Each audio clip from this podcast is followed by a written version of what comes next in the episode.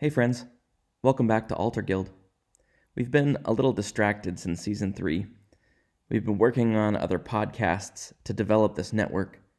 We've seen the success of Cafeteria Christian, the launch of New Time Religion, and our first steps in making a series about generosity, for the love of humanity.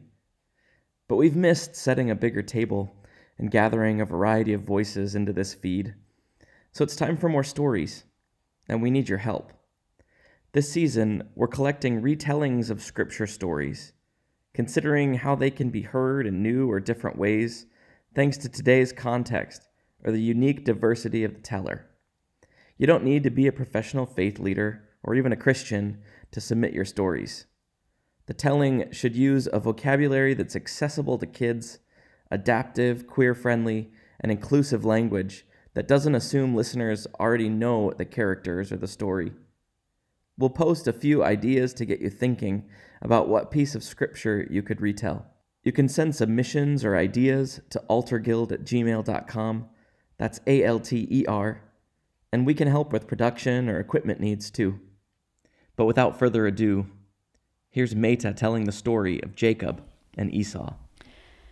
Solveig, what do you like about being a twin? That Tova is so cool. She's so funny. And Tova, at br- when we did breakfast, she she just told a really long story. And you were listening? Yeah, and Jasper too. Mm-hmm. Tova, what do you like about being a twin? Um, I like that Solveig's really awesome, and that I really love Solveig talking um, stories about, like, potty talk and funny stuff. And that were so um, awesome.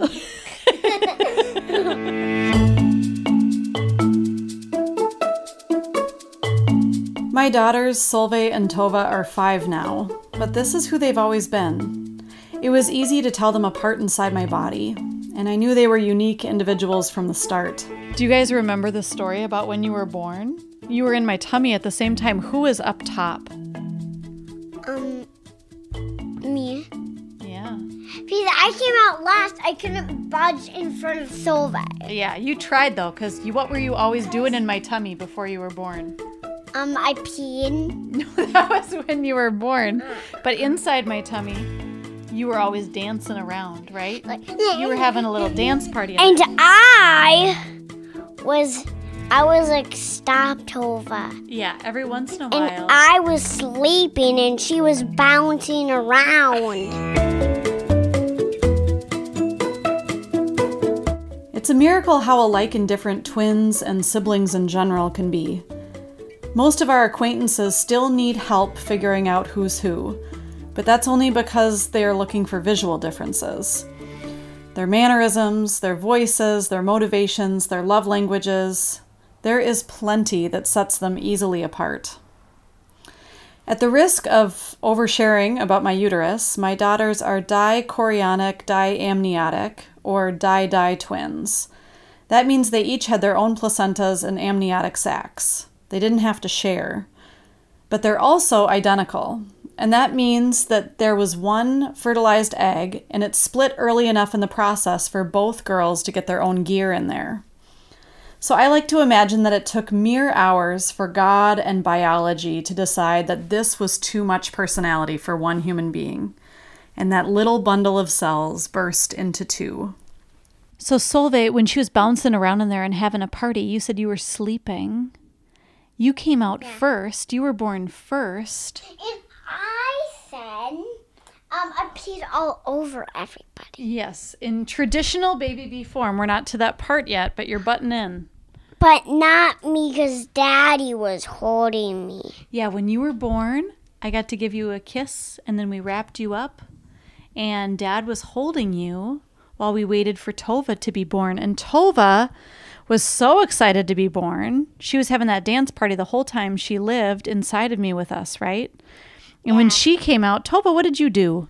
Um, I peed all over everybody. Even the nurses and the doctors, but not me. That's right. You were wrapped up with Dad, but Tova peed on everybody else. And um, you know what the nurses said? Um, what? You're a pistol.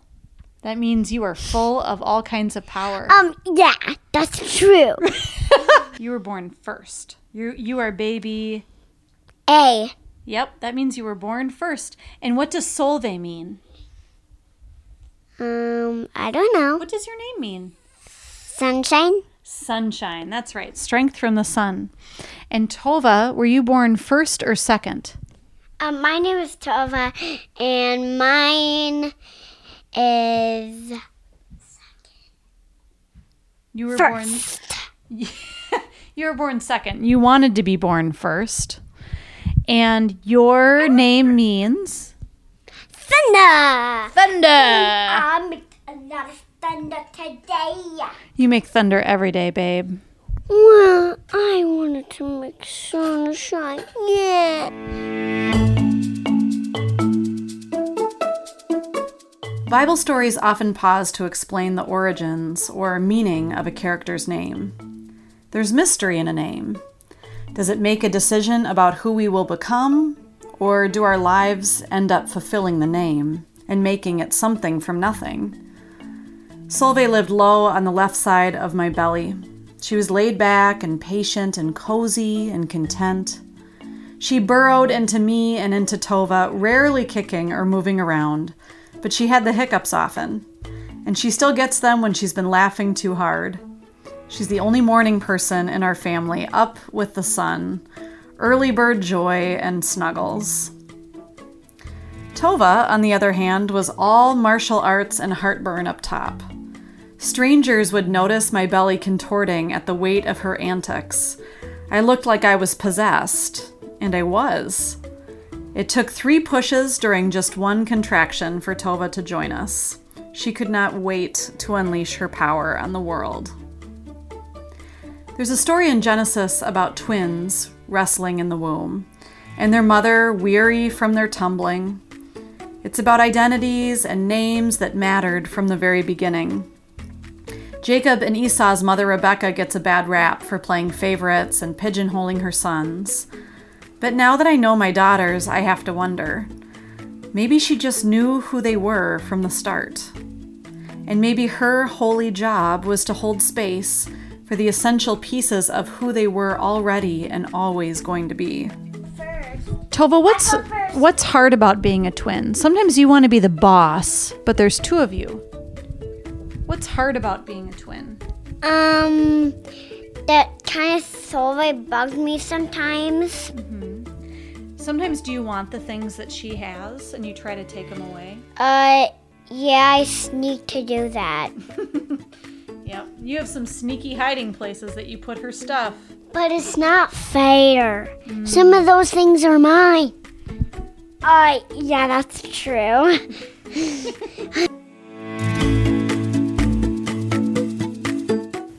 It took meeting and loving my daughters to help me hear Jacob and Esau's sibling relationship in a new way, to love the story of their tension and boundaries and reconciliation. Here's how I tell their story to my girls.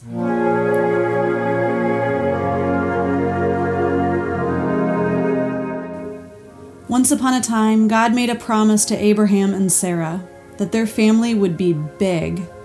Their children and grandchildren would outnumber the stars, and they would help God bless the whole world.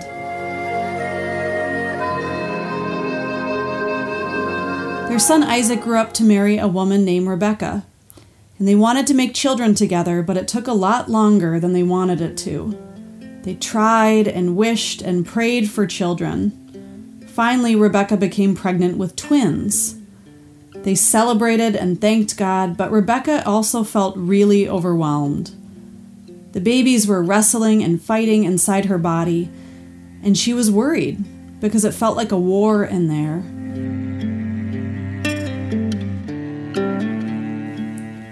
Rebekah prayed to God for relief from their fighting. She just wanted to keep food down and sleep on her stomach and believed that they'd all be one big happy family once the babies were born. But God said to her, "There are two different nations in your womb. and your children will be divided. One of them will be stronger than the other, and the older one will serve the younger one.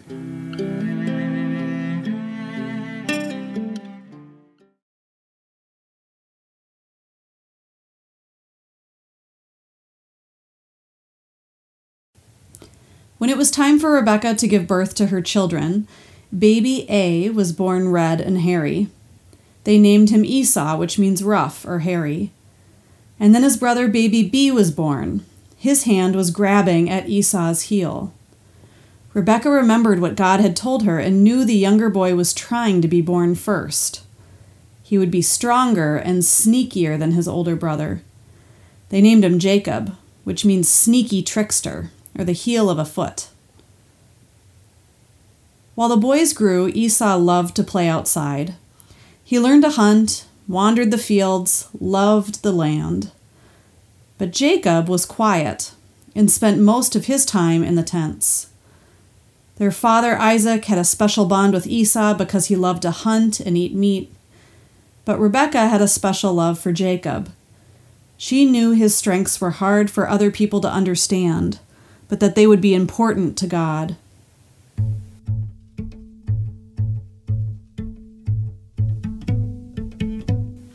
Once when Jacob was cooking a stew, Esau returned from his work in the fields hungry for a good meal. "Let me eat some of that red stuff, Jacob. I'm starving." Jacob, who was always plotting, made him a deal. "I'll give you a bowl of this delicious stew if you give me your birthright, brother." Now, a birthright is something special you get when you're born, and you have it forever. No one can take it away from you unless you decide to give it away. Esau was so hungry he couldn't think straight. "Ugh, whatever, little brother. I'm about to die. I'm starving. I don't care about my birthright or about anything right now. I just want to eat." Jacob made him swear an oath to make it official, and then he handed Esau bread and stew. He ate and drank and then went back to work without understanding how easily he'd just been tricked.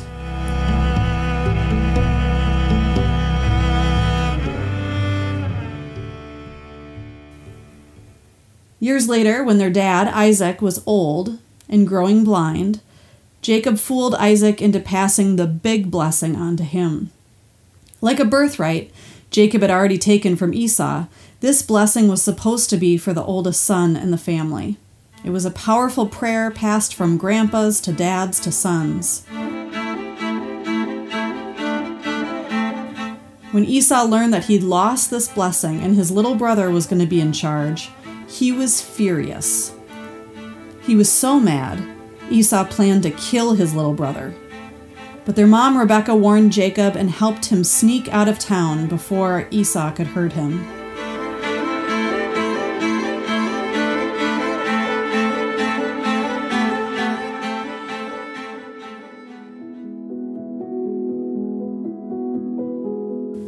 But their mom Rebekah warned Jacob and helped him sneak out of town before Esau could hurt him. The brothers stayed away from each other for a long time, until they were grown-ups. It was like a giant timeout. They lived in different countries while they cooled off and figured out how to be themselves. And when they finally came back together, they hugged each other. Esau was forgiving and kind. Jacob apologized for tricking and hurting his big brother. The brothers agreed that the distance was good for them. They thought of some new boundaries and blessed each other on their way. It took most of their lives, but Jacob and Esau figured out how to make space for each other and to trust that God would provide enough for both of their futures, so they didn't need to fight or steal in order to have enough and be whole.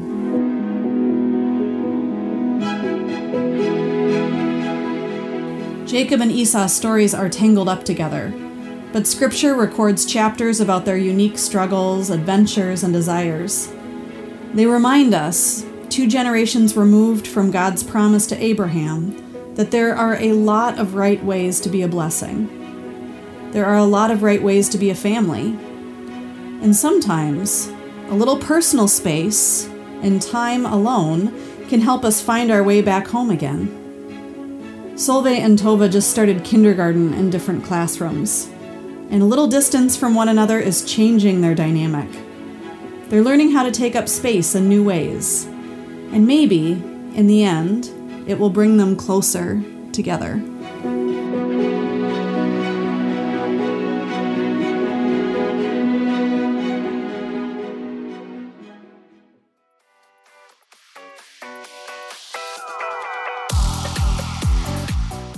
Thanks for listening to Altar Guild. We're so glad that you took the time to listen to this story. If you enjoyed your time on our podcast, we ask that you'd share it with somebody who might appreciate stories of a fresh perspective on faith and life. And again, if you'd be so interested in sharing a story from Scripture with us, send us an idea at alter guild at gmail dot com. Again, that's A L T E R. You can find out more about our network and the other podcasts that we're launching on our website at alter guild dot org. Again, A L T E R. Thanks from Miriam Samuelson-Roberts, Matthew Ian Fleming, Derek Tronsgaard, and Meita Herrick Carlson, as we are Altar Guild. Thanks for joining us, and see you again next time.